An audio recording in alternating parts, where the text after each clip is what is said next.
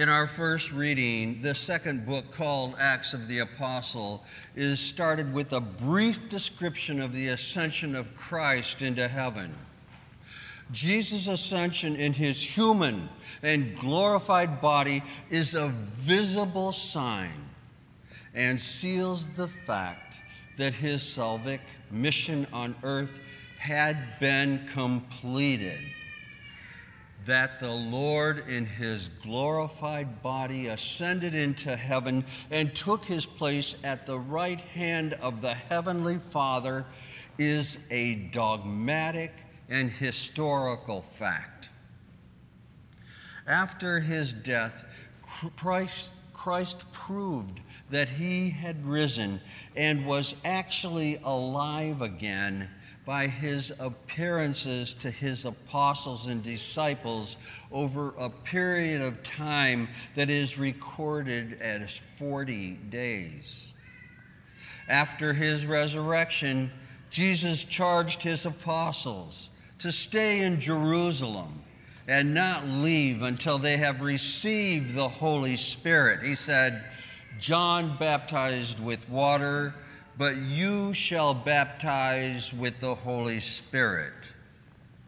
The baptism of John was an external sign of an internal change of heart.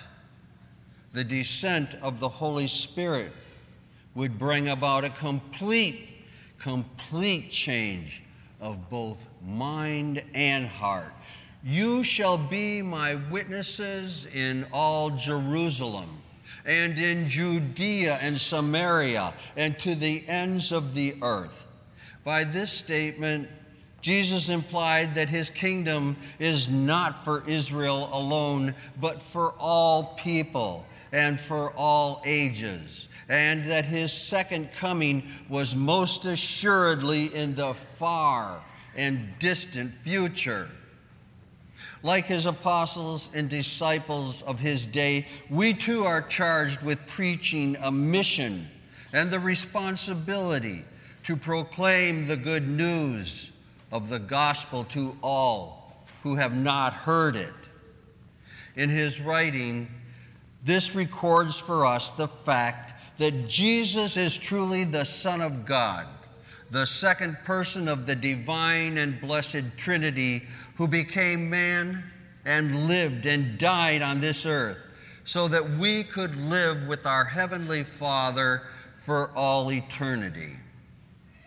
By his death on the cross, Jesus reconciled sinful men to their divine Creator, and his resurrection is the divine guarantee that we too shall rise again as Christians, we know that we shall leave this world someday soon, and for some, very soon. But this thought should be the cause for joy and not sadness, because death, death is the key that will open the door to the path which leads us to our eternal salvation. Death is the key that will open the door to the path which will lead us to our eternal salvation. In the gospel today, Jesus said to his disciples, It is written that the Christ should suffer and on the third day rise from the dead. It is written means it is recorded in sacred scripture in the Old Testament and for, clearly foretold in the book of Deuteronomy. Christ himself told us that he would rise on the third day. Jesus then said that repentance and forgiveness of sin should be preached in his name to all nations, beginning beginning in Jerusalem. Jesus was telling his disciples that the church that he had founded was to be worldwide, and his name was to be preached to every people. Jesus also said, You are witnesses of these things. As discussed in our daily homily earlier this week, a witness comes from a long fellowship and intimacy with Christ.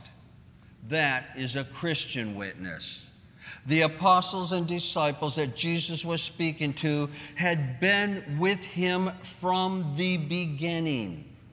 A witness is a person who says of something, it is true, and I know it to be true. There can be no witness without a personal experience.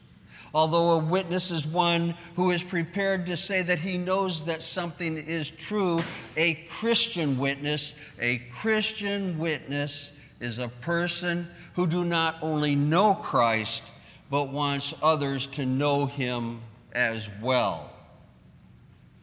Lastly, in today's gospel, Jesus said to them, Stay into the city until you are clothed with the power from on high. Here he was speaking to them of the day of Pentecost, when the Holy Spirit would come upon them in a public and a startling fashion, because the Holy Spirit did, in fact, come upon them in a terrifying and frightening way with wild winds, loud winds, peals of thunder and tongues of fire. As it was written and foretold that Christ should suffer and so enter into his glory, the servant is not above their master. The servant is not above their master. We are the servants. We too must suffer in this life just as Jesus Christ did. In our life, we too must accept hardships and trials and tribulations and crosses to carry while remembering that God will never ever give us a cross to carry if we call on His name. He will never give a cross that is too heavy to carry if we call on His name. Therefore, when you have a dilemma or an especially heavy cross to bear in your life, call upon the name of Jesus Christ, and He will be there for you because He promised, I will be with you until the end of time.